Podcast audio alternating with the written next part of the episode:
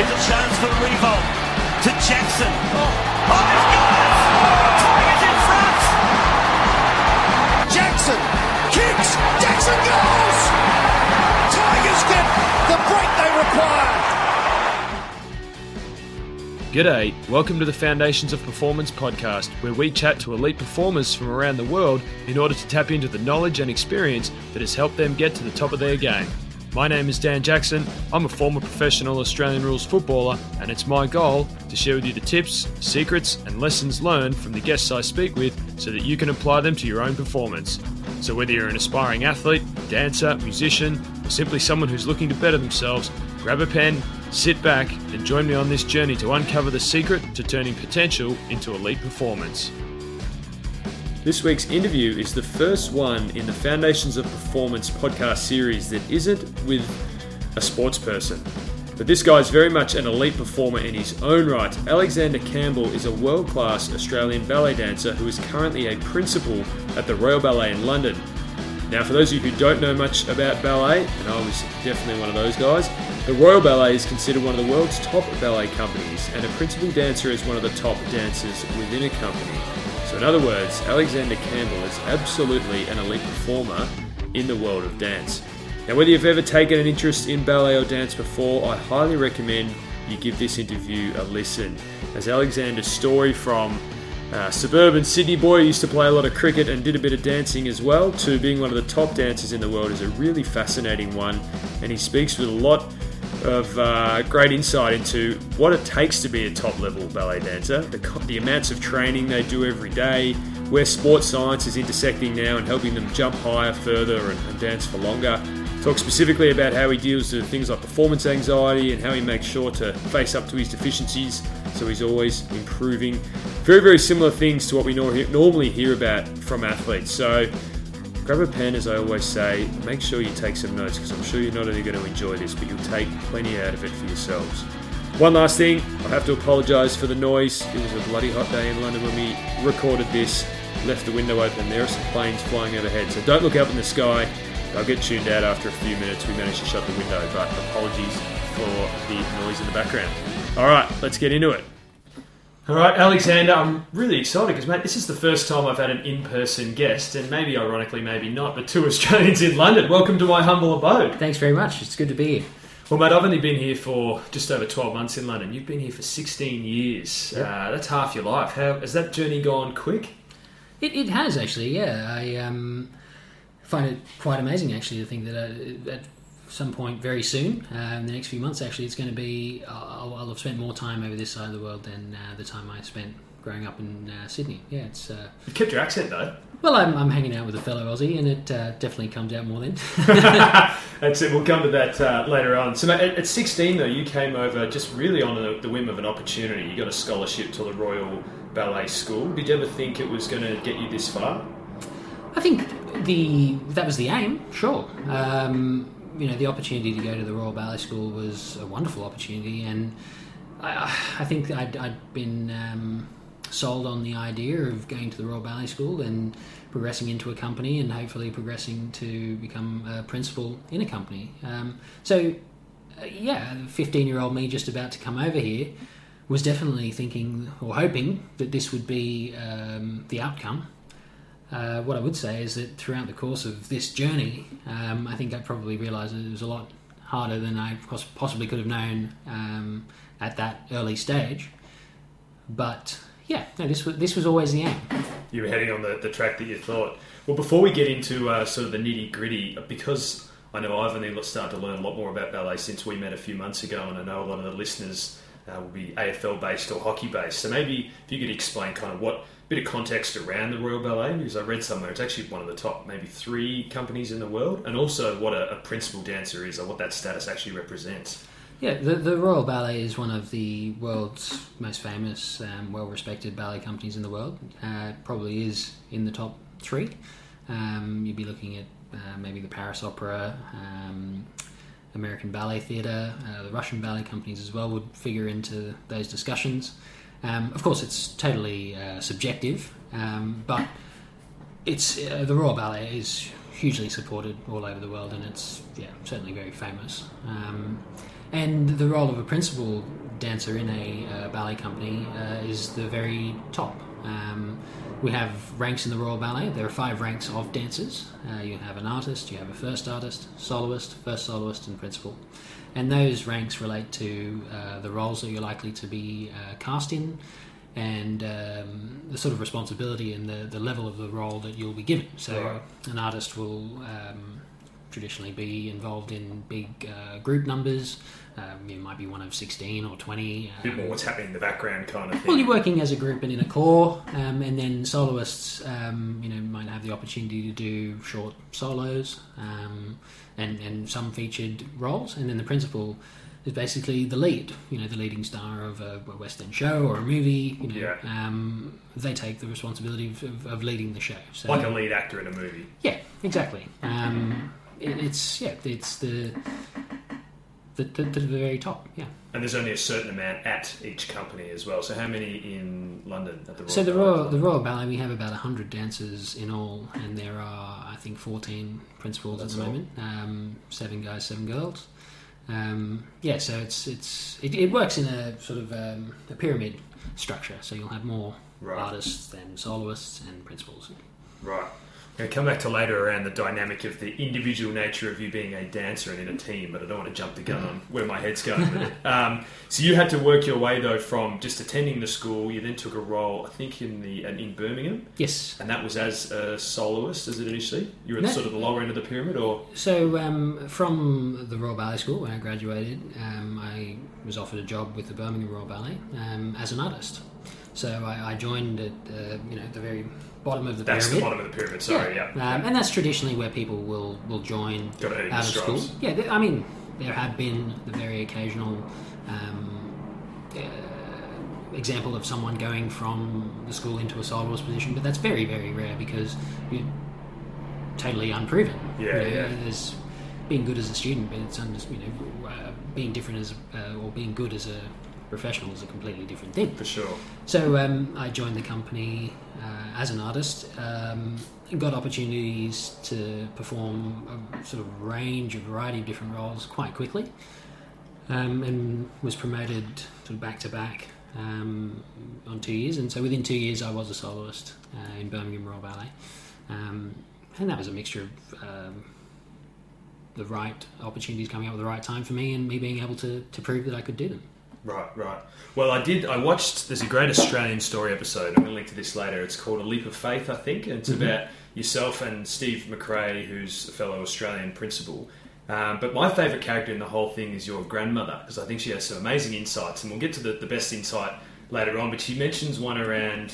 I've got it here somewhere, but something about when you were a young boy that uh, you were always the one to do the extra, whether it was required of you or not. You were there doing the hard work. So I think she placed your future success down to that. Has that been the case though? If you've always been one of the, of the dancers that prides himself on the hard work and the discipline, Yeah, certainly. Um, I don't. I don't remember that. You know, as a young kid, um, doing extra stuff. Um, I think one of the things that was great for me is that whether it was ballet or cricket or football, you know, the other interests that I had, um, because I enjoyed them, I didn't mind doing Right. them over and over again. Um, and I, I think I was it was explained to me from quite a young age that in order to be able to do something well, you have to be able to do you know, the basics well. Um, that's probably from having my grandmother, who was a ballet teacher as I was growing up, also dad being a cricket coach. Um, I, they, they I, I suppose, I understood that working on the foundation, the basics, and being really good at them required a lot of time. Um, and, and so I was happy to do that because I always thought, well, that's what you got to do. If Yeah. you want to be good, that that's it. and do you think that mindset has helped you climb the ranks of the bottom of that pyramid to where you are today? Certainly, I think that sort of work ethic um, has helped me. Um, I think that dancers, though, generally, certainly professionals and, and people who want to get into the Royal Ballet or people who get into the Royal Ballet School understand that. You know, um, dancers are really good, I think, at repeating things and, and becoming incredibly efficient at you know the movements that, they, that we have to do. Um, repetition is something that we do a lot of. Um, so yeah, I think it's, it definitely has helped. Right. Actually, speaking of the research I've done, I, I you tweeted an article recently Uh, it was from the Observer, and I can't remember the title of it. I don't know if It's quite a long title. It's a, it's a very long title. It'll come to me later on. But it was really interesting because it was about the whole idea that the art of ballet and dance is now being matched with the science of, I guess, sport probably really is where a lot of it's coming from. Uh, and that sports science and the mix. Uh, what have you found that's changed over the last 16 years in that regard?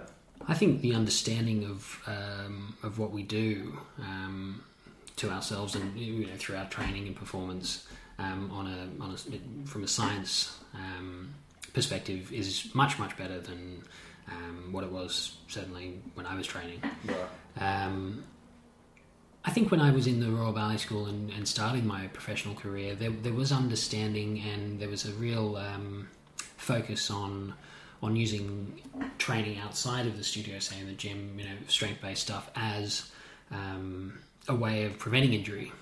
Uh, so they'd identify weaknesses and, and try to, to safeguard your body for the, the rigors of the professional um, workload. Yeah. I think what's changed now is that that's sort of universally accepted that that, that sort of um, training and that pre- prevention of injury is is basic. That's what we do. Um, everyone will do that now, uh, coming through the school into the company.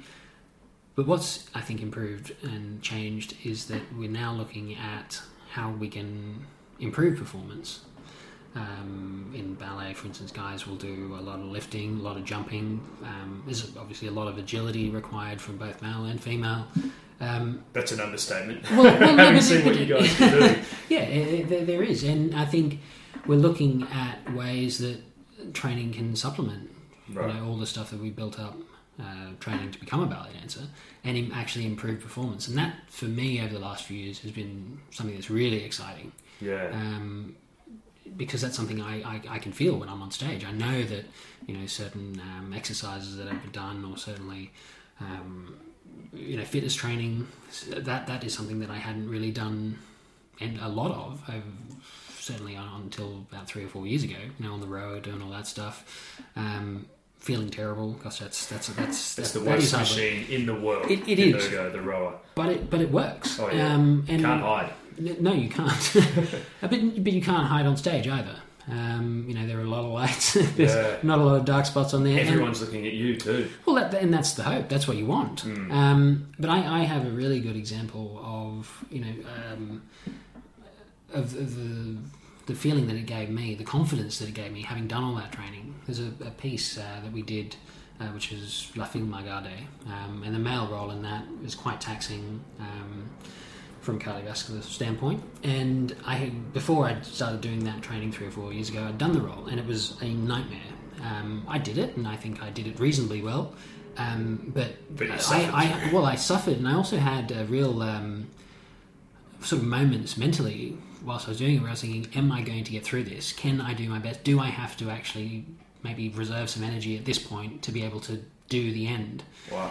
Um, and then just because I was introduced to you know, different training and, and got on the rower and started all this, um, we re- revisited that ballet maybe three or four years later.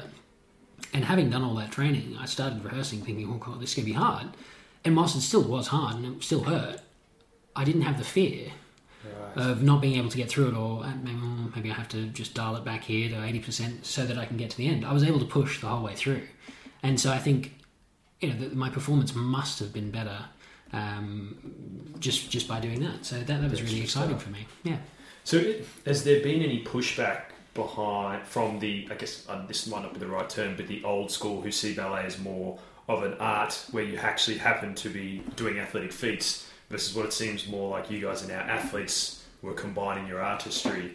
Is, is, is it a balancing act, or do you see them, see them as one and the same? Or Personally, I, I see it as one as the same, one and the same. Um, I, I've um, been a sports fan all my life. I've been, um, you know, uh, around sporting environments a lot, so I, I know what how people train, and, and I like that. I, I've always wanted to do it myself, so I, I don't mind marrying the two at all.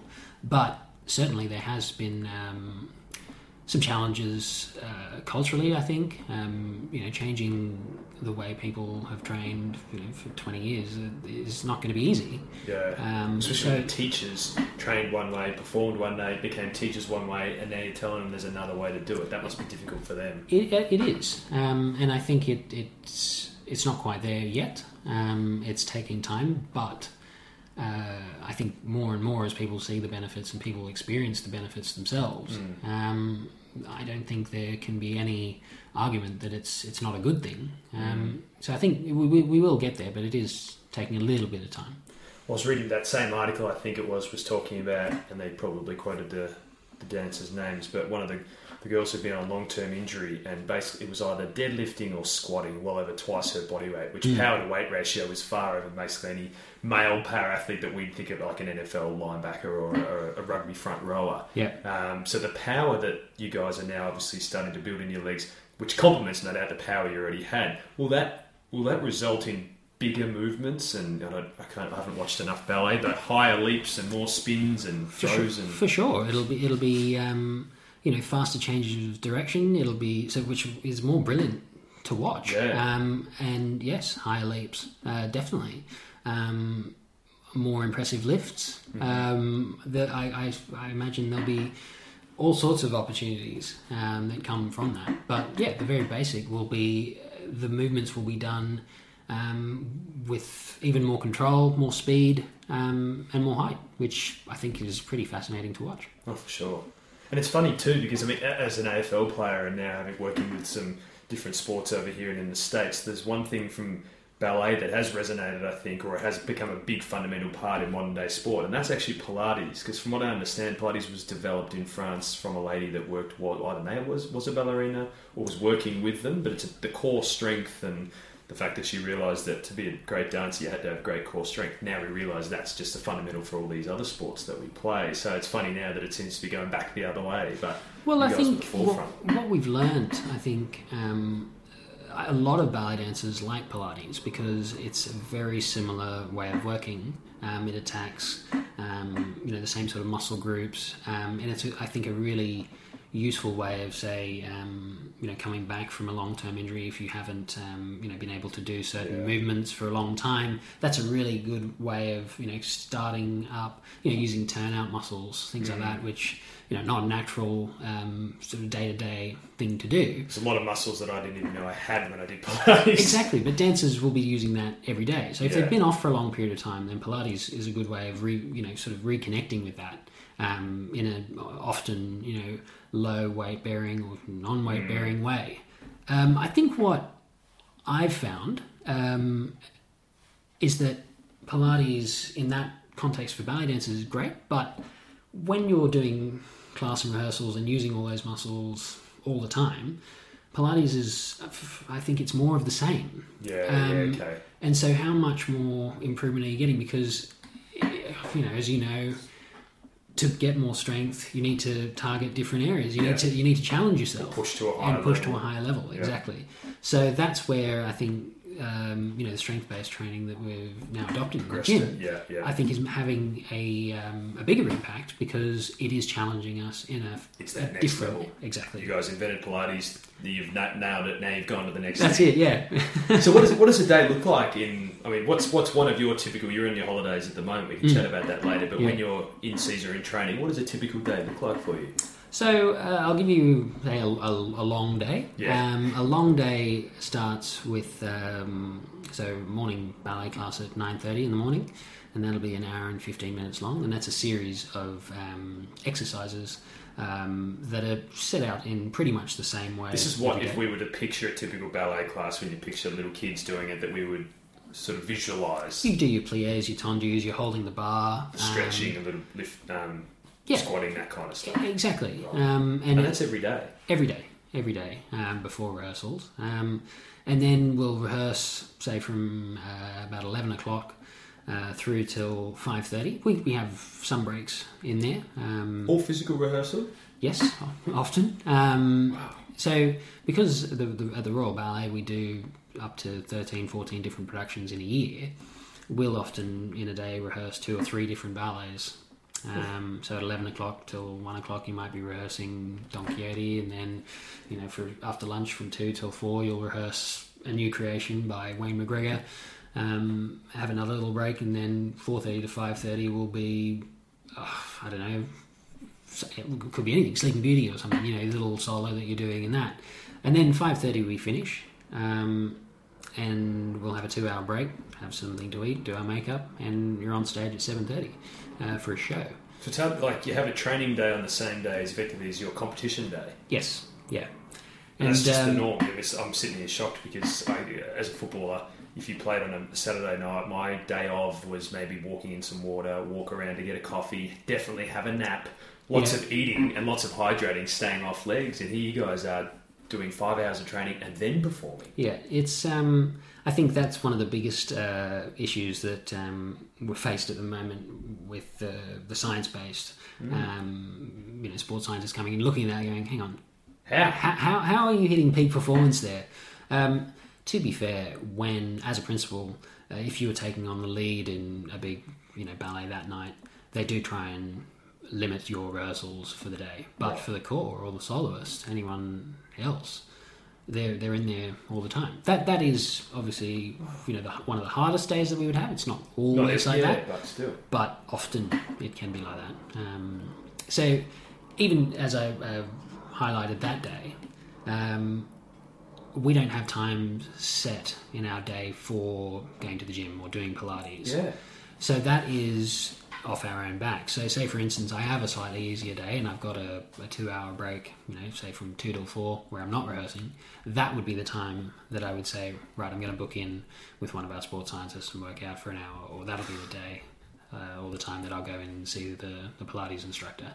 So that can be tricky. Yeah. You know, I, I- I've I've been um, you know really proactive at trying to set you know programs um, with the sports scientists for my entire season. little bit of time that Yeah, but yeah, unfortunately, we're not always able to, to know for certain that I will uh, four times a week have at least 45 minutes each day. I, I, I can't absolutely be sure of that. Um, if I want to make sure that I have lunch, that is. Um, Because remember, we were trying to catch up, and you said you get. I think you get your schedule on a Friday for the next week. Yes, so, yeah, that's we- as long advance notice as you get is one week, and even then, Yeah, so we get we get our schedule Friday around about noon uh, for the following week, but there can be changes um, up till you know the, the, the day before. Um, so it, it's a little bit tricky to to really sort of formulate a program, you know, and say right, I want to do four times a week, and I want to do uh, a forty five minute or an hour session um, for the next say six weeks. Because the schedule might come out and you go, I can only do Can't two, do or I can only do three. because you might be setting a goal, for example. Let's say you want to squat certain, or you want to get your vertical leap to be high. You'd set that goal, work back from how you were going to do that, create the process. Yeah. But finding the time is the challenging part, not the desire or anything like that. It's, Yeah, that that can be the biggest challenge. Um, What about recovery? So you got if you're performing and constantly training, and then you're slotting in that little bit of time goes to I want to get my legs stronger. I'm going to get my core stronger. I'm going to. Do you get time for massage? Do you guys do recovery based sessions in water, or like we see a lot of athletes doing? The, all, all of the, the training that we do outside of class and rehearsals is sort of set by ourselves. There are provisions there. We do have access to masseurs, for instance, but it's all stuff that we have to organise in the time that we may or may not have. So there's not structured sessions for where you guys would all get together morning after rehearsal and go walk in the pool like we see. no, the, the, the recovery session is often um, class the next day, and and that's down to the individual dancer. You Yeah. know um, how they approach class, um, and, and and you can definitely. I've certainly found that over the course of my career, you can approach class in different ways, and you can use it as a recovery session to make sure that everything's working So and back in alignment. Yeah.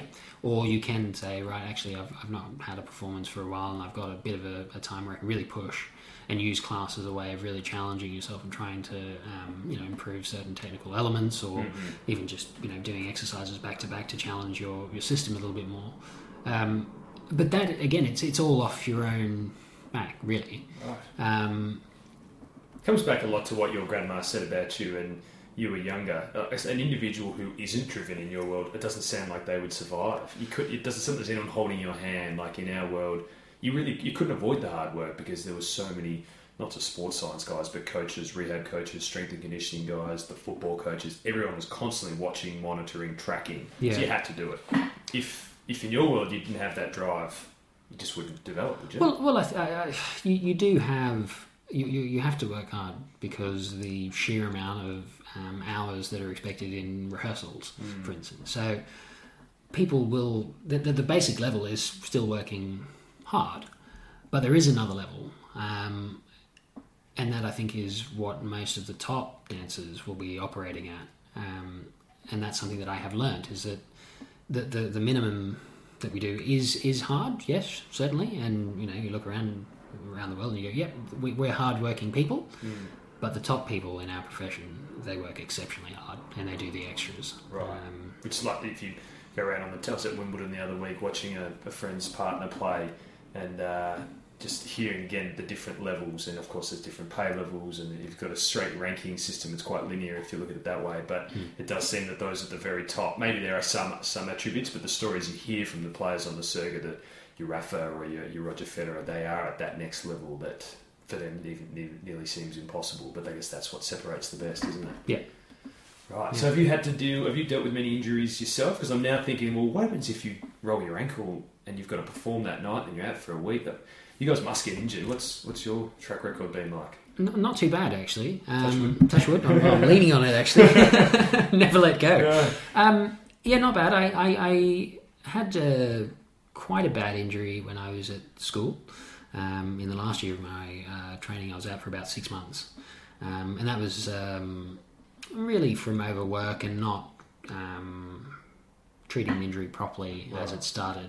Um, and I ended up with um, an incomplete, an incomplete stre- stress. Oh God, let me try that again. I ended up with an incomplete stress fracture of my pubic bone. Um, so osteitis pubis, which is Oh. traditionally, had a- oste? yeah, Oh, it's sucks. yeah, it's Yeah, it's yeah. very uncomfortable, um, and it is traditionally needles in there and everything, trying to treat it. It's a horrible. treatment was uncomfortable for a Oh. number of reasons. Um, I remember also uh, going to the doctors with mum because I was, uh, I think I was seventeen. Was this back in. Sydney or here? Uh, this was when I was back in Sydney, actually, um, seeing a consultant who, you know, um, sent me for scans and all that stuff. And anyway, Mum was in there, and he was like, "Okay, so let's have a look." And you know, as you know, it's quite a um, tough area, area. to get to. And I was like, um, "Mum, can you just go outside?" She's like, "What?" I'm 17, mum. Um, yeah, so yeah, that that was um, quite a long period of time Yeah. off at, at a very sort of um, crucial time in the training as well because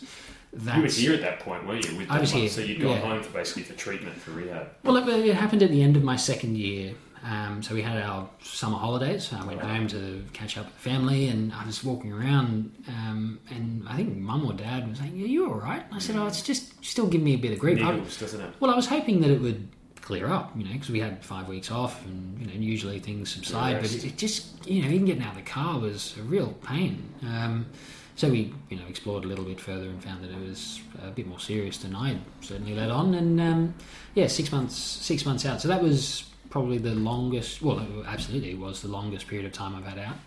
Um, but I think it, it wasn't necessarily a bad thing to have happened because I realised that I, I wanted to take control of my own training and my own body, and, and I realised that if I don't, then uh, you know it, it, that's it. It's if, if it breaks down, then that's it. You can't do anything else. So Right.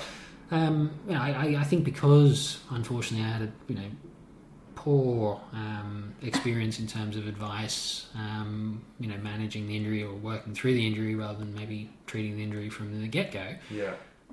I thought I don't want to go through this again. So I, I did a lot of reading. Um, I, I, I think I probably just tried to arm myself with a bit more information, and knowledge um, about training and just you know bodies in general, and because I had access to um, sporting environments and you know even just through dad. Um, How people train and, and, and approaches to training. So um, I think that was the beginning of my um, maybe adaptation, different uh, way or approach to, to how I was going to to work. Mm, and condition your body. Yeah. It is a challenge. I mean, working with young footballers over here versus I remember when I was a kid, where I was 16, 17, got drafted 17, it was always just they flogged you. That's what it is. You were the Mm. young guy, you were going to get pushed to the absolute limits. And if you got injured, you learned as much as they learned what your boundaries were, and then from there you would go, okay, if I feeling that, that kind of soreness in my hip, I need to be mindful because that might be this or whatever it might be.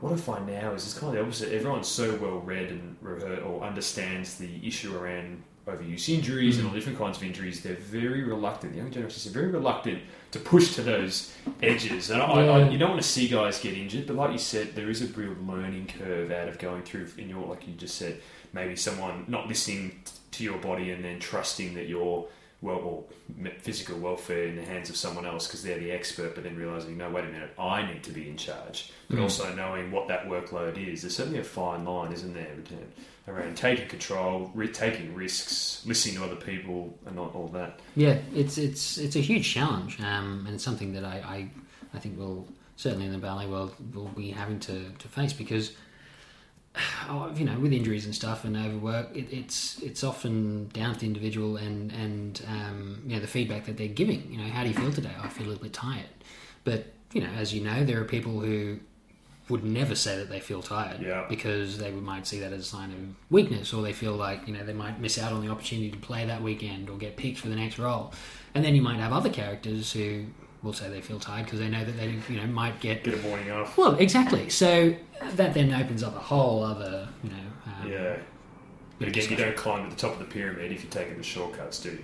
I, I don't think so no um, you, know, you might get there for a, a very short period of time and then um, you know, not be able to sustain it because that's I think the real challenge Definitely. So that's a lot around the, the physical side, and that I mean that's uh, fascinating. I'm going to pay a lot more attention to, to how you guys train. Maybe steal a few things. I'm training for a marathon at the moment. I need to Oof. toughen up my quads. um, but what about the mental side? What are some of the mental challenges that dancers have to deal with? I mean, performance anxiety for one must be something, given that it's your job to perform these amazing, not just physical feats, but pieces of art. That the expectation is is really high that you do it to the, the highest caliber. That has been done before. There are so many different contexts that I don't see in sport because I don't compare a game of football to another game of football per se, and it's always going to be different. So, yeah, what are some of the, some of the challenges you guys deal with? Well, uh, yeah, performance anxiety is is a good one, um, and they, it, it, like you say, it can come in all sorts of different forms. I quite like being on stage. Um, I enjoy that. I, the- just before I go on, I think, oh God, why do I do this? You know, this is going to be scary or whatever. But once I get on, uh, th- there's nowhere else I'd rather be. I love Yeah. it. But you touched upon, you know, the fact that you might be compared to, you know, other performances that have been done. For instance, you know, ballet we recently redid had a, a production of that had run for thirty years, and had a huge array of really famous dancers that had, you know, tackled the, the main role. Um, and you coming up, doing it for the first time, thinking, oh, Mikhail Baryshnikov did this, Rudolf Nureyev did this. There are, and there are still people around who've seen those performances. The way I'm going to be I'm going to be compared to these people. Oh my gosh, you know how, how, how am I going to handle that? Um, and that I think I struggled with a little bit more than anything else actually, um, wanting to live up to expectations and and, and you know I, don't know, I suppose uphold the, the um, traditions of, the, of that role. You know, Yeah. make sure that it's you know being looked after.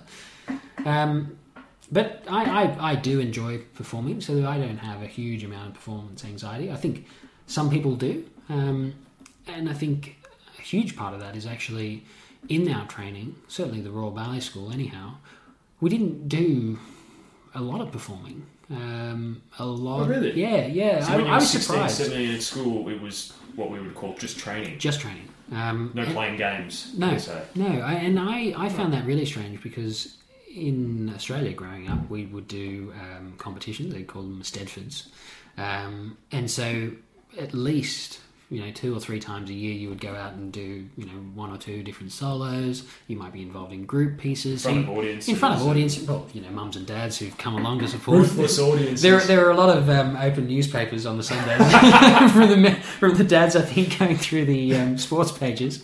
Um, but you know, it was it was being on stage and, and preparing for something and then Yeah. and performing it, um, and learning to make a mistake and that, that and how you deal with it. Yeah. And also, most of those uh, competitions were um, you had the uh, capacity to have them filmed. So you you know someone would sit there, you'd take your you know videotape over, and they'd film it, and you'd go back and you'd watch it. And that was part of the fun, I suppose. But also now, when I look back at it, I had quite a realistic idea of what I looked like um, as a dancer from a very young age, and I saw that develop, and I was able to go, oh, actually, from last year that didn't improve as much as I thought, or I thought I was jumping much higher. Yeah. It was, you know, a bit of a, a reality check, I suppose, um, and that was something that I was amazed at when I got to the Royal Ballet School.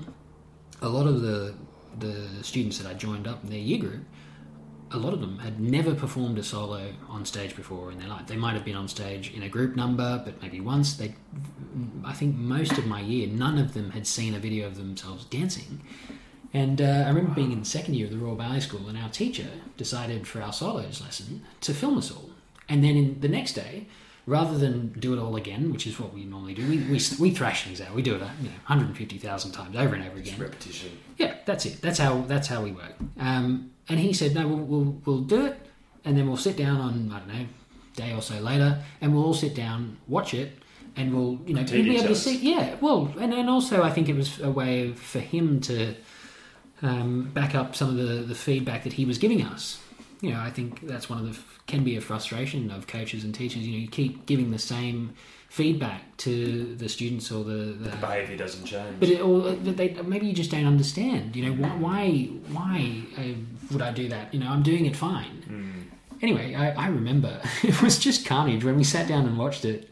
There were tears, there were tantrums. Um, there was there were people who would just flat out almost refuse that that was them. They were like, "That can't be me. That's not what I did." Um, but it was a, what it was was a huge disconnect between what they thought they were doing and the reality. Even though you're looking in a mirror 24 7, you guys, don't you perform often in front of? We we, But we do work with mirrors, but when you're in motion, It's different, you it? know some of the and, and in solos male solos particularly you'll spend a lot of time turning. So you can't see what you're doing. You don't know the shape you are in the air. Yeah, yeah. um, and you can't see everything. It's all it's all motion. So yeah that was that was a really eye opening because I got to mine and I watched it and I was like yeah fair enough I I. I yeah I could have done that better that was what I, oh that was a little bit better than I thought it might be but I had a much more I think realistic expectation of what I was going to look like because I'd been exposed to watching back you know um, performances from the age of say eight or nine years of age. Have they Um, changed that now? Would they? I don't. You said you were at know. the school this I- week, weren't you? Or different Yeah, school? well, so the, last week when we were doing that, we didn't do any video stuff. I think probably it has changed, even if it weren't sort of structured, um, you know, in, in classes, because you know we now all have um, video phones and stuff. It's a great way to do it. You just prop it up, you watch yourself do you know thirty seconds or something. You watch it, see how it goes, change it, so I think it, it's much more readily accessible. So I, I suspect people have, you know, more opportunity to do it and have a more realistic expectation of what they they might look like. Um, but I'm not sure whether it is um, sort of fully implemented as part of a like a, a teaching strategy or a coaching strategy, um, and is definitely something that I would look to implement myself if I were in charge of a school or in a company. Yeah. Well, even just again, the, hopefully the people listening in, a lot of them will be young, aspiring performers. It doesn't even matter what your industry or your art form or your sport is.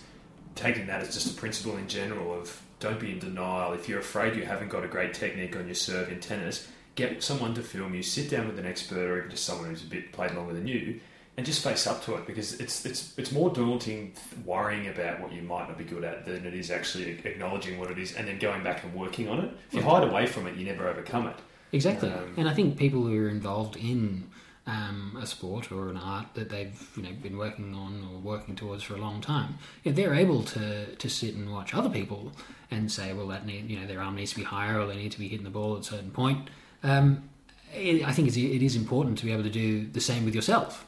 Um, because Not always as easy, but It's not as easy. important. but if, if you know, if you've spent, I don't know, 10, 15 years in and around um, an environment or a, a particular sport, you're going to have developed a lot of knowledge. Yeah. Um, and, you know, we all sit down and watch the TV and we all see, oh, well, Ronaldo should have hit the ball like that rather than like that. Should have. You know, we, but we, we, you can, you can see it. experts, I mean. Exactly, and if you can turn it around on yourself, um, like you say, it's not always that easy, but it can be hugely beneficial. It's quite funny because I uh, I listen to these podcasts because I then mix them together and I. But the thing I do a lot of talks, and, and you and I've spoken about this before, and hopefully we'll get you amongst it. Uh, and I never go back and listen, or even if I have recorded my talks in front of groups, I always think it's because no, no, it's fine. I, I know I did a good job, but I full well know there would be things that if I watched it, I'd be hanging my head going, "I don't do that." But even here, I am preaching what, or at least buying into what you're preaching, Yeah. and uh, I know I need to do it myself. And I know, having done some work in the corporate world when I was living in Canada, there are a lot of people who either run meetings, give presentations, sales calls. Who I reckon if they were just to put their phone on record while they're on that sales call and go back and listen, they would pick up on things that they could improve. And that's what it is, isn't it? Like you're talking about ballet's a lot about repetition. It's not repetition for the sake of repetition. It's just those incremental gains, getting a Yeah. little bit better every day. That's what makes you excellent later on. Mm-hmm. And that's across all, I think, all skill building. Yeah, absolutely. I have to be more accountable now. You can hold me to that. more talks. Um, so before you, when you're on stage, you get into, I guess that that flow state or whatever. You're in the zone. But when you are nervous beforehand, what have you learnt? Maybe more so when you were younger, and probably a little bit more nervous, and didn't necessarily make the connection that when you stepped out, that anxiety would dissipate. Did you ever have like a routine or a, uh, a process, maybe mental process or whatever, that would help you deal with that pre-performance nerves? I think actually it's something that I, I learned more about myself as I got a bit older. Um, is that I, I, I, liked being able to look back um, at the process of you know working towards the performance and being able to say yes, I did everything I could to be in the best place and the best shape possible for a performance. Because what I don't like is coming off stage and it hasn't happened a lot, but there were a couple of times um, where I'd come off stage and I'd have a think about the show, and I think that that didn't go as well as it could have. And when I look back on the preparation, I thought, hmm, I maybe should have done a little bit more, um, or I could have worked smarter, or I could have maybe raised concerns about you know the way we were rehearsing or who I was working with. I, I didn't like the feeling that, that there was perhaps something I could have done to to help that. Um, And so that's now really what I, I focus on. Um, that that that I think it allows me to, to remain motivated as well throughout a long rehearsal period.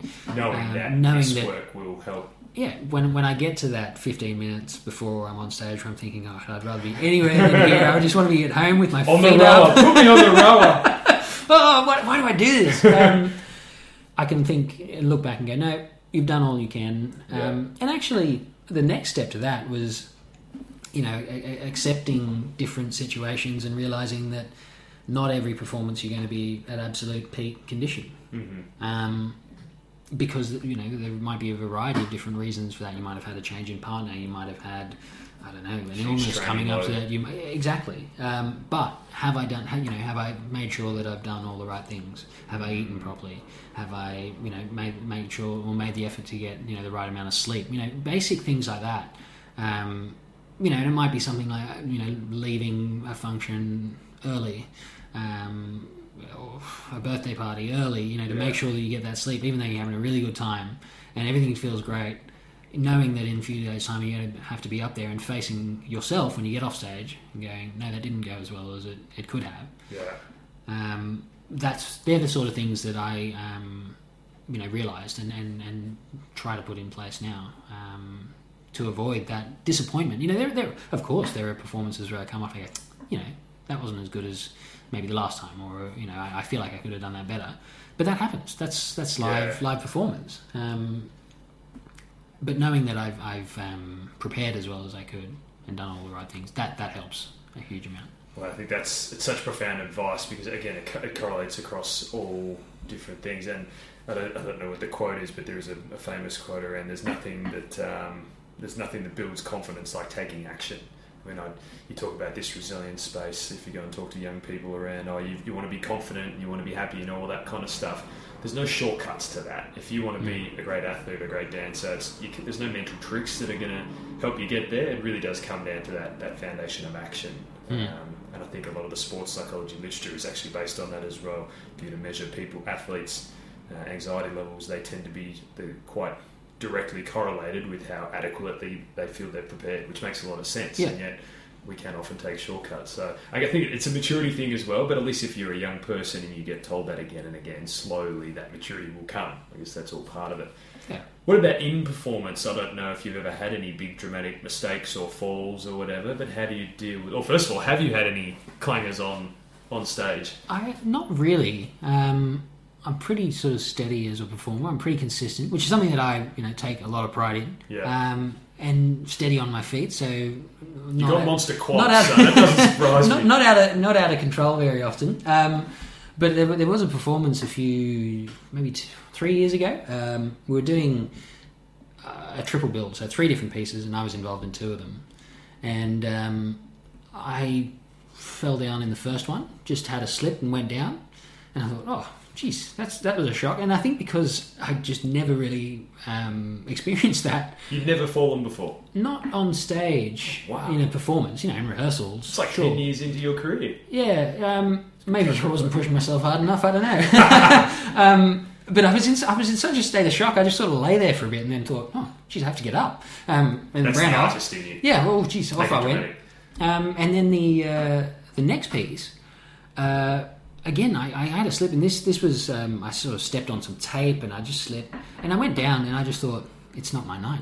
This is it. That's just not my night. I, I, some people were like, "Oh God, are you okay? You know, mentally, are you going to be able to cope with that?" And I just thought, Time for a beer. yeah, it's just it's just one of those things can't be helped. And if you're going to do it, might as well do it all in one show and um, get it out of the road. Um, but no, I, don't, I, I haven't really had any massive, um, massively traumatic experiences anyway. Um, Right. So you probably can't offer much as far as how to overcome them in the heat of the battle, but uh, maybe Well, that's that- it. It's do exactly what you did. Don't overthink it. Oh, I slipped on tape. Guess yeah, that's not my night. that, that that sort of stuff. I mean, there've definitely been um, moments, um, you know, that haven't gone quite right. You know, big lifts and stuff um, haven't come off as they should have. But because we rehearse so much and prepared well, y- you've you've done that in the studio. You know how to deal with it. I think the scariest thing is when you when something happens that you've never done before. Say, for instance, when I slipped and went down, I was like, "Geez, I don't know what to do. I've never done this before." Heart Um, goes and but because I think we, we, we do a lot of repetition in rehearsals,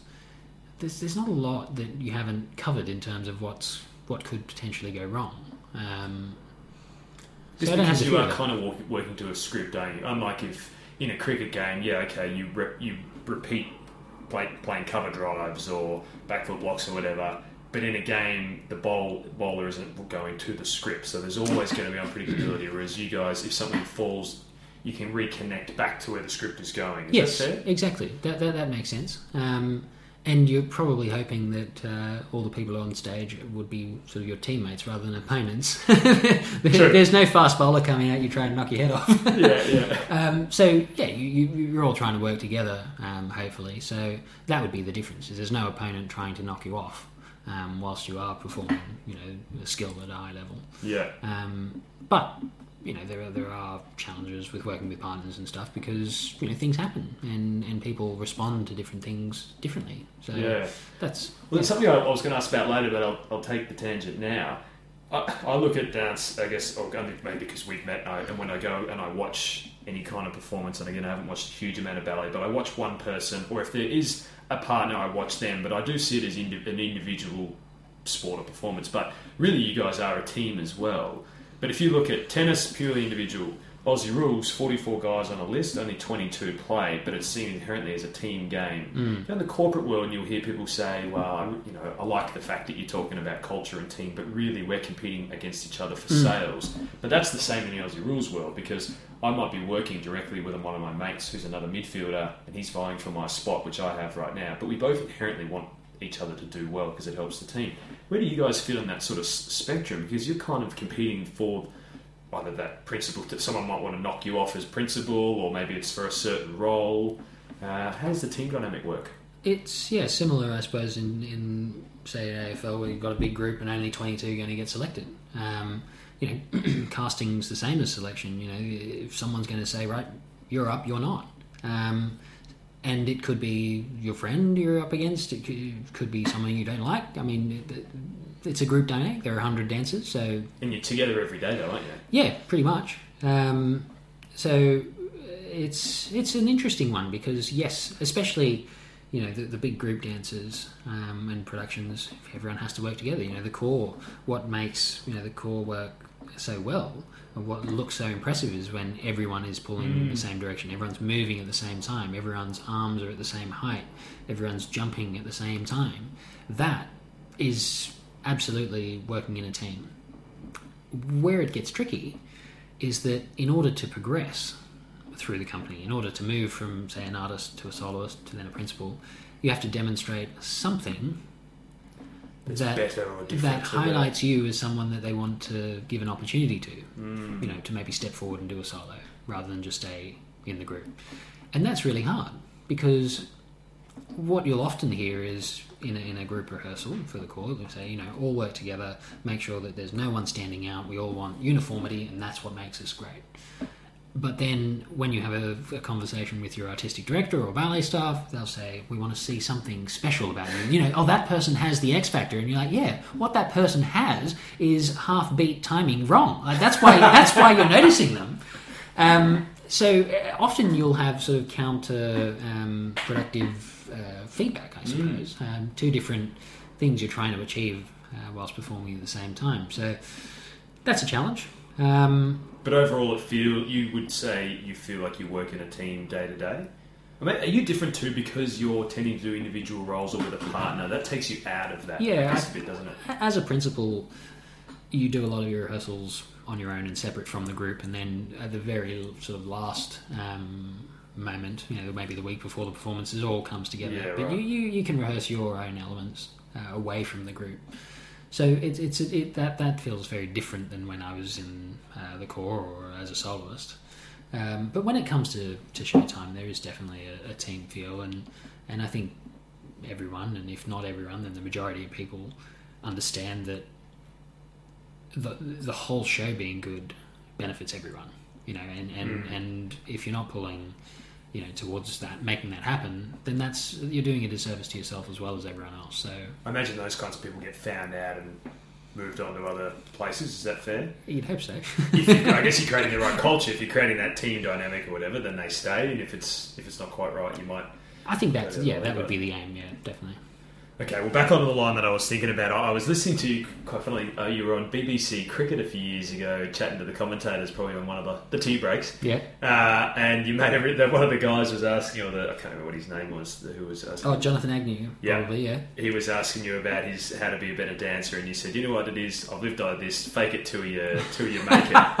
is there an element of truth early days in your career with that? confidence. Um, I think again, I think that's probably something I learned a little bit later. Um, that uh, projecting confidence, um, and and I, I see it on stage. I see people like oh, people who look confident. You you then as an audience member feel comfortable, and even if something happens, you're like, no, that's fine. That that, that obviously has never happened before. meant that. You meant that. Yeah, and, and I think that's what I, you know, certainly in, in my professional capacity, is that I, I want people who are watching me to feel confident in my abilities. So I have to project an element of, um, yeah, ease and, and I suppose fake it till you make it was just a, a nice way of tying that all up. Um, Yeah. I, th- I think he was um, a little bit anxious about, he he had a dance to do Something at with his party. or yeah, something. his wife's and- part, uh, birthday or something. there was there wasn't there wasn't a lot of time, so I wasn't able to go to the sort of You were gonna get him fundamentals. So up, I just yeah. I wanted him to, to, to go hard. no, I was using that as a segue though because we haven't really chatted about it. You've alluded to it, but actually, as a youngster, you're quite a talented cricketer, and your dad. I mean, you can explain, but has been involved in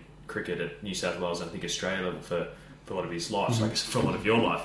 So you have walked between both worlds. Um, or maybe initially you can give you a background around cricket because I know you had to choose at a certain age. Yeah. right? So, so Dad, um, when I was growing up, was involved with New South Wales cricket. Um, he uh, coached the state side for a while. He was um, chairman of selectors for about ten years. He was on the selection panel um, for even longer than that. I think his his affiliation with New South Wales cricket was over twenty years long, and most of my childhood.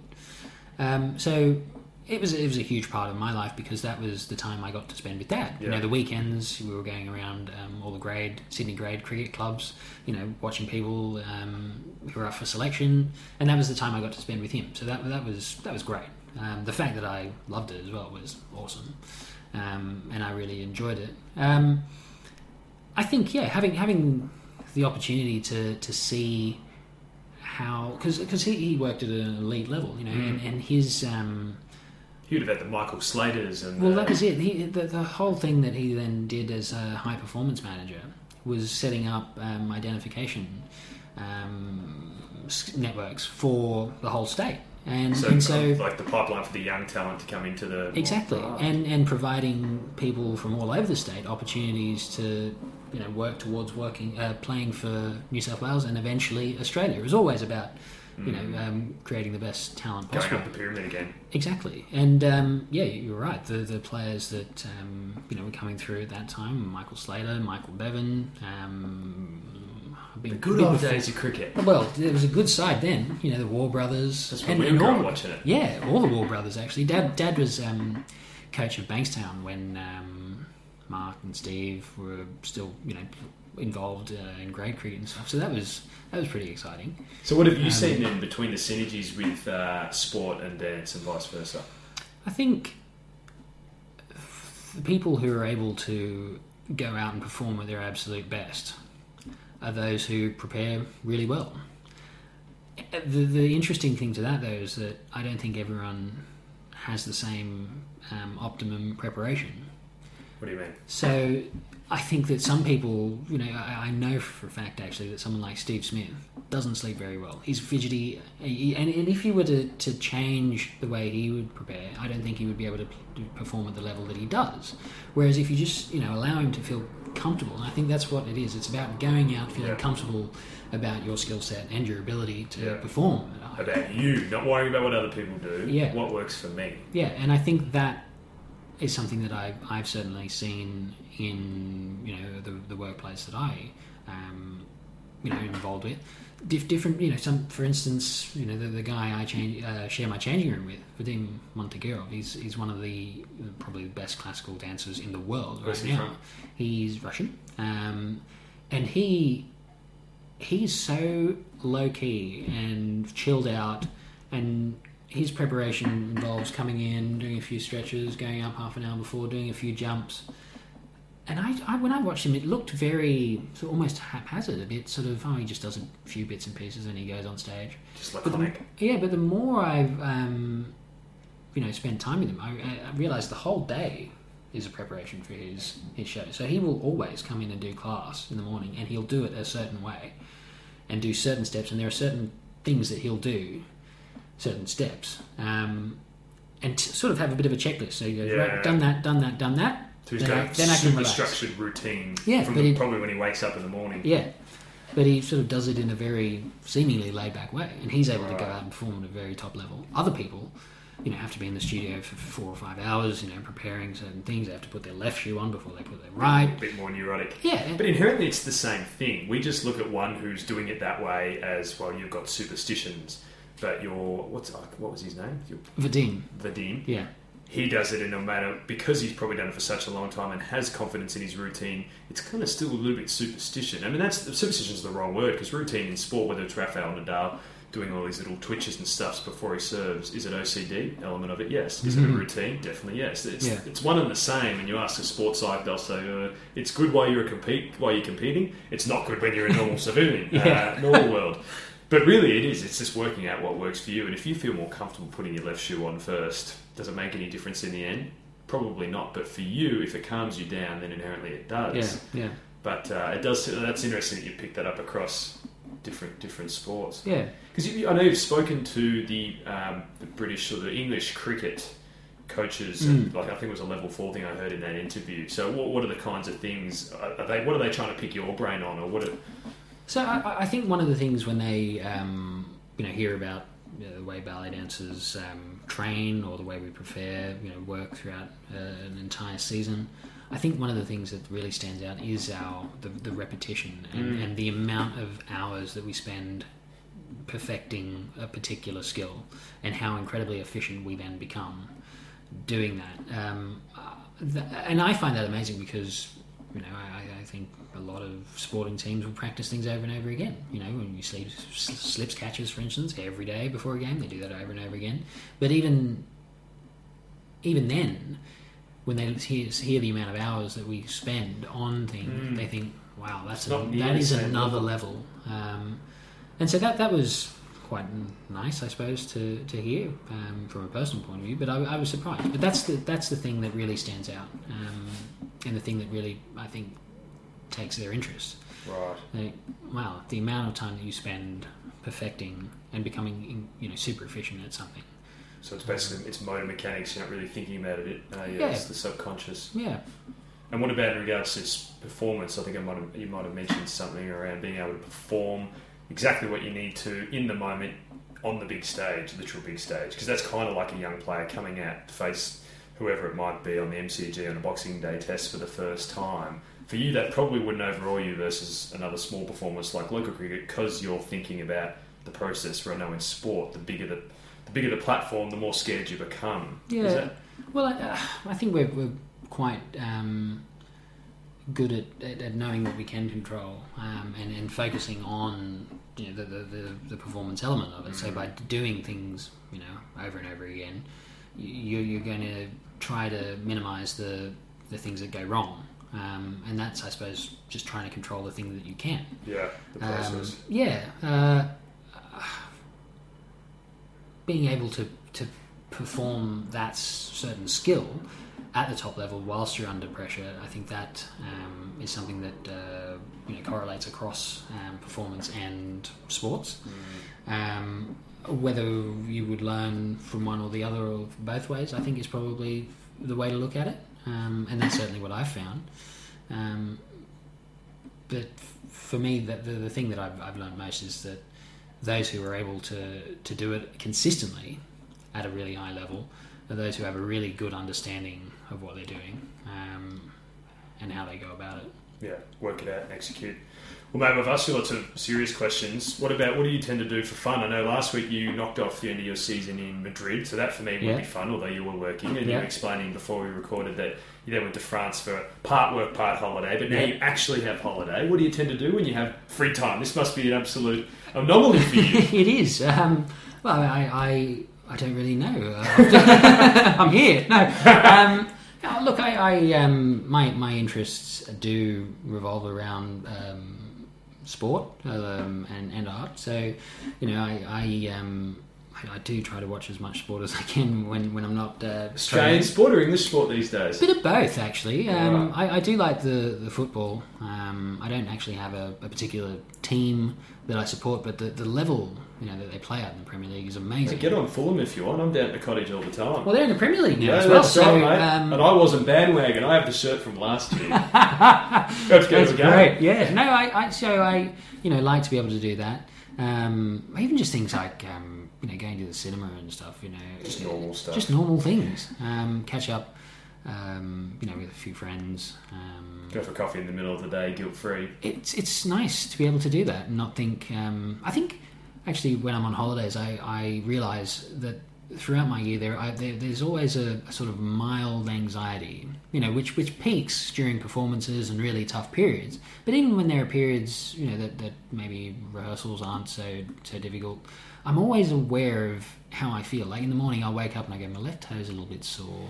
Um, oh, geez, what's what did I do to my Did I sleep funny on my shoulder? and, and and how is that going to affect me for class? And then oh, when I'm doing class, I, I might have a, f- a few hours break. What am I going to do in training that'll allow me to you know rehearse at my best at four o'clock? What am I going to do then? Whereas now, you know, in the holidays, I can just wake up. Everything everything feels great because I'm I'm, I'm not worried about. Um, you don't wait. You don't after a few days go like, oh, should I have done more leg work this week, or should I not have eaten that cheeseburger last night? Or no, Just you completely switch I've, off. I've switched off. Yeah, um, I have found I have found that in uh, holiday time, after you know a period of time, it's usually I reckon about a week. If I've not done anything and I've just you know stayed up late and you know had poor sleep or you know eaten maybe not optimum foods, um, then I do start to feel a bit uh, lethargic right. and that, I, I, I will get it, you know, sort of itchy feet to go out and maybe do something physical, and then it doesn't have to be ballet or in the gym. It might be you know going for a swim or you know I, I don't really run. I don't like running long distance, but bike rides, things like that. Just something physical. Yeah. But Um, changing it up as well. Yeah, and and and I, I, I do like that. So um, yeah, I, I, I do bits of physical activity, and then just put my feet up and watch, watch some TV. nice. Uh, and how? I mean, you're 32 or nearly. You're 32 this year. yep, in December. Yep. What What's the the lifespan of a dancer? I mean, how long do you think you'll continue for? I think that um, you know, similar to other sports, um, maybe not contact sports, but you're probably looking, you know, mid thirties um, as an average. Right. Uh, at the top level, you know, as a principal, you can maybe extend that uh, into your forties. Um, Is that because the roles they'll give you will change? That you Yeah, might you- spoke about this over coffee. Yes, yeah, you, you might be able to um, become a little bit more um, considered with the rep that you're doing. So you might be able to maybe cut a few things out, but still do others. You know, it might be that it's you know maybe physically less demanding, or it's um, maybe not as stressful on, on a particular part of your body that you know you're susceptible to injuring. Yeah. Um, and because you know, as a principal, you've developed um, a bit of a, maybe reputation or a bit of a following. You know, they want you on stage, and you're if you're keen to keep going, True, people are coming to watch you. there is an element of that certainly. So um, you, you there, there might be the opportunity to extend your career, you know, longer. Um, I, I don't know whether that's something that I'll be able to do or not. Um, I think it'll, it'll hopefully it'll boil down to you know whether I have the motivation or not, rather than can I. Capacity, Yeah. yeah. Um, you know. Uh, it, I think it would be hard if you, you had to stop because you know injury or you just were really terrible. Yes, no being bad is a career ender. that correlates that, across would, sport. that would be a bit sad. um, yeah, so I, I I think that um, you know in, in this next period of my career, I'll be doing everything I can to to to make sure that it, it's a decision made on whether I would like to, Yeah. um, rather than have to. Yeah, right. Okay. All right, mate. Well, let's go to some quick, light-hearted ones. Although it kind of correlates to what we're just talking about. What do you enjoy most about being a professional dancer? I think being on stage and performing, um, you know, there, there's a real buzz that you get from being on stage and being watched. And I mean, a friend of mine um, said recently, "How many jobs do you know that you know the end you finish and you get a massive round of applause? There are two thousand people literally, you know, clapping their hands and screaming and going berserk. You know, that, that doesn't happen very often. you No. know.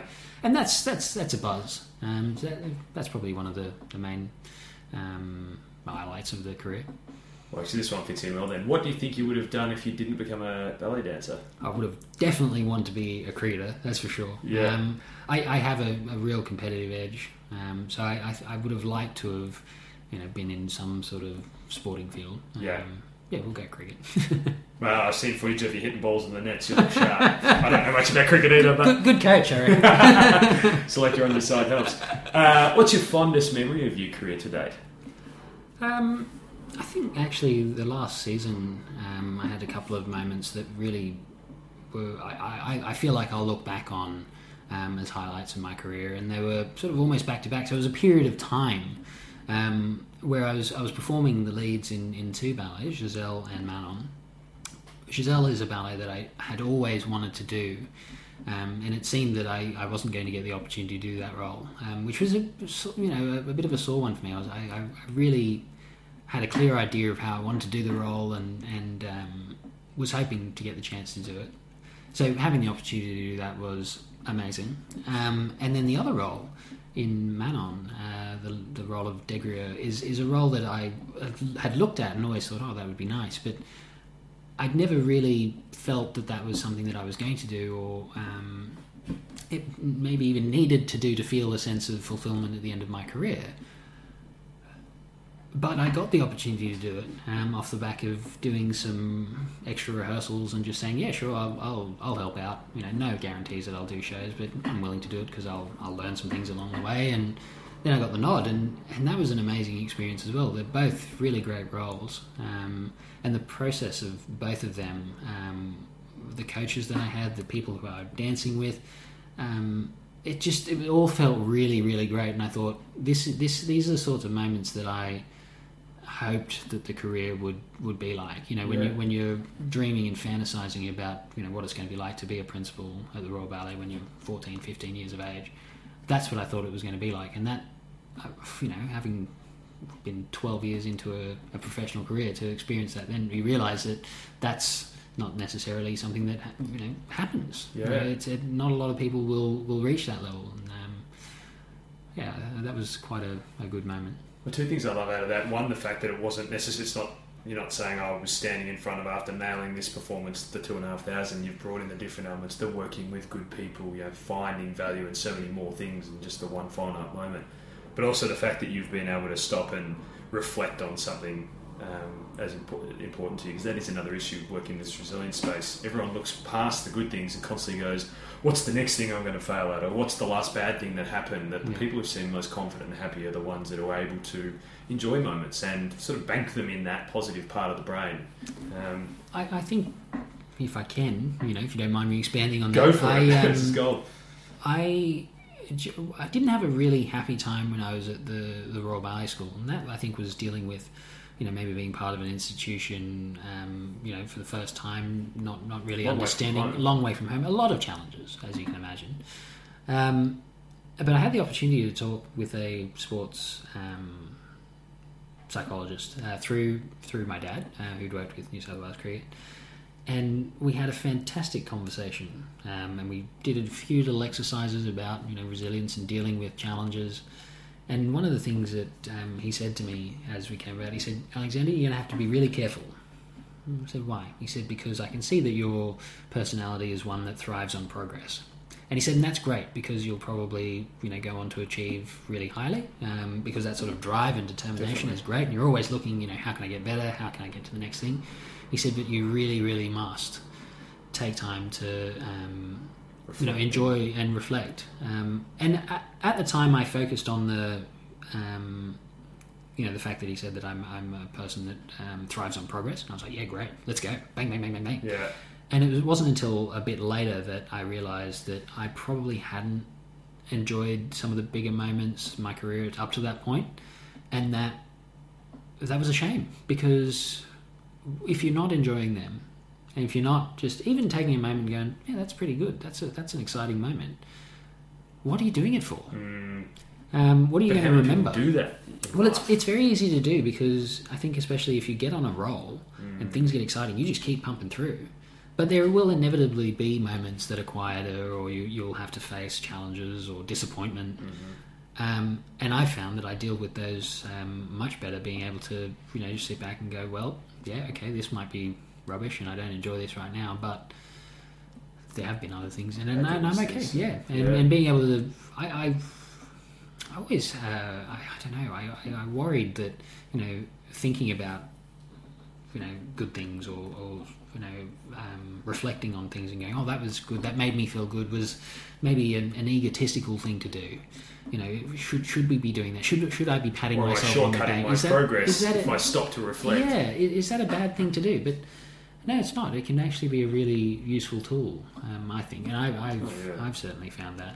Um, and it was all through, you know, that that um, that meeting that uh, was set up through the connection that I had in sport. So Even though it didn't resonate necessarily, he's planted a seed. The sports site planted the seed. Didn't blossom necessarily until later, but the fact that you had that opportunity, yeah, and it, it, it, it had a huge impact, definitely. Definitely have to get you out to some of these schools and might talk about resilience because that's exactly the stuff they need to hear. These Uh, yeah, well, there you go. um, we keep connecting these very well because my next question would be: What advice would you give a young aspiring dancer, ballet dancer in particular, if they were sort of at the start of their journey that would help them? Maybe three things that would benefit them.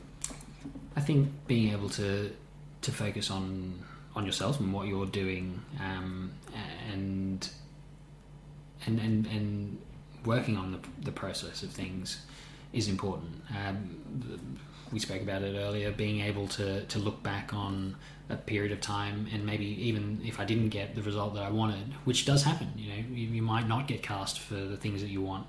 Um, but being able to look back, you know, the, the six months prior to that and go, I did all that I could. Uh, I did all the training sessions. I, I, I, I woke up early, I, or I did the, the did the right things. That'll make you feel better. I think you'll be able to cope with you know the disappointment of maybe not getting the nod um, better than going, oh yeah, no, I I, I I did party every weekend and I didn't do the Saturday classes. Mm. Maybe you know, and uh, yeah, I, I think that was one of the biggest things um, that helped me to be able to deal with disappointment because I think unfortunately we were all going to have to deal with disappointment at some point. That's a part of it, isn't it? Yeah, That comes back to I keep thinking about that that videoing yourself and just acknowledging what you're not doing well. That's going to help, you avoid a lot of dis- disappointment down the line. Yeah. because you're confronting it early. Uh, what are your three favourite books? I, I was thinking about this on the way over, and um, I, I like reading, um, but books that have, um, I think, you know resonant with me. Uh, they're, they're question. tougher. What Yeah. books have resonated with you? But, but it's but it's it's interesting. I was trying to think about that. Um, I had to put something by Roald Dahl in there because I love Roald Dahl, and I, Going solo or boy? I didn't mind them, but I, I the one I'm going for is Matilda because I, I just love the whole um, you know the idea of, of, of, a, of developing a, a you know magical power to be able to deal with stress Bullies. And, and bullies. I, I, I love that. Um, Good call. so that, that that one's in there. Um, another one that um, really resonated me with me um, a while back um, is The Shadow of the Wind. Um, I read that. What's that about? um, well, gosh, it's been such a long time that I read it. Um, I, I worry that um, I might reread it and think that was, that was rubbish. Um, the author was Carlos Ruiz Zafon. Um, I think Spanish. Um, it it just had an impact on me. I, I just love the way it was written and it It's was a novel. It's yeah, fiction. yeah, yeah, yeah. I really enjoyed that. And the other one, there are a few others in there, but the the, the other one that really um, stuck out for me was um, uh, Brooklyn by Colm Tóibín. So the one the movie was recently based on? Yeah, and um, my uncle gave me the book for Christmas a while back. I'm not sure how many years ago, before the film was made. And um, it's a story of uh, an Irish uh, lady immigrating to New New York. York. And um, but I, I remember reading it, and you know, I, I left home at a young age. It's not the same, obviously. It wasn't in. Um, of course, yeah, but yeah. But there's a You passage. went on a ship across the ocean. No, but- it's a very different time and set of set of circumstances. But uh, the writer captured. There's a, pe- uh, a section in the book that he, he basically describes um, loneliness and, and being away from home and dealing with that. And um, I, I I read it and it just captured it really really well. Um, and I, I, when I, I read books a lot. I don't find myself in tears, but I, I, I I struggle with that one, um, but it, it's it's because beautifully of the written. resonance. But that yeah, makes a lot of sense, and well, it, I just felt like um, he he understood uh, what it was like to be, even you know, understanding that the decision that you've made was for your benefit, maybe for other people's benefit as well, but it's still hard, and the and the Mm. and the guilt that you feel for feeling lonely or sad or scared when so many things are doing or so many people are doing things that are you know meant to be benefiting you and and you know that they will benefit you in the end. Um, really really struck a chord with me so I thought I'd put that in there as well No, that's a good. I like that one. Yeah, I mean, we could spend another whole hour Yeah. talking about that. I've only seen the movie, but I remember again. I was living overseas, not the same thing as you at sixteen. But when you live a lot, Australia's such a long way away. It does Mm. sometimes change your uh, perspective on, on, on different little things about. It was your sacrifice to move away from your friends, but noted also your family's sacrifice, like your mum and dad, to have a 16 year old then who's on the, the other side of the world. yeah Uh, and then couple that with the isolation. But anyway, we're not here to you not go. here to be psychologists. Two more questions, and I haven't asked these of other guests before, so I gave you a heads up at least, which helps. But I, they're, they're challenging questions. Mm. Firstly, what's your definition of success? Yeah, I, I, yeah. This that is a tough question, um, but I think what I sort of came up with was, you know, being able to. It, it comes back to that looking back and being able to say, yes, I did all that I could. Um, I worked as hard as I could. I did all the right things. Um, I dealt with the challenges in the way that I wanted to, um, because if you don't do the, if you don't do it in the way that you want to, um, or you know, behave in a certain way, you know, I realized that I didn't want to be a particularly pushy person in my career. I didn't like maybe sucking up to people that I Yeah. you know didn't like, um, but I was much more comfortable in my own skin. Um, perhaps I could have gotten to where you know I ended up quicker or a different way. But being able to sit here comfortable in my own skin, that that that feels like a win. Um, Sticking to your values. yeah, and I think that's actually quite important because I've certainly seen people who maybe haven't done that, and and they're not. Um, I don't know. It doesn't doesn't feel as Do they feel as successful later on? yeah. Um, Because I'm a massive proponent of how values are such an important part of performing. I never really thought about it. It's really a big part of success because if you succeed without sticking to what's most important to you, and I think that is inherently your values, is that really s- success? Or is there going to be that little bit of doubt or guilt or yeah. I don't like that, mate. Yeah, You've done well with a tough question. But I've left the hardest one, I think, till last because this is one I don't even have a definition of myself, which is why I've decided I stole it from someone else's podcast. Right. Why I'm going to ask more people. But what is your definition of, of happiness? Yeah, that, that's tough to roll into one. Um, I think professionally, I would say something like you know, uh, like uh, job jobs well done. You know, think people doing things at a really high level and doing things well. That that that makes me happy. Um, whether it's myself or my partner or the, the the group that I'm in involved with, when things come together and go well, it's a bloody good feeling. Yeah. Um, Which is consistent with what you said. The fondest memory, looking back, was that collection of you guys creating this Yeah. moment in that show. Yeah, and I, I, I didn't realise that that was something that maybe would stick out for me so much. I've always thought that I'm, I'm quite um, selfish in a way, in that you know I, I, I do focus a lot on myself and, and I prioritise you know my training and you know everything towards a performance. Um, but really, the things that, that have stood out and the, the fondest memories are those things that I've shared with others. So maybe I'm not as selfish as uh, I realised or thought. Well, it seems to make you quite happy, so I'm smiling now. Yeah, exactly right.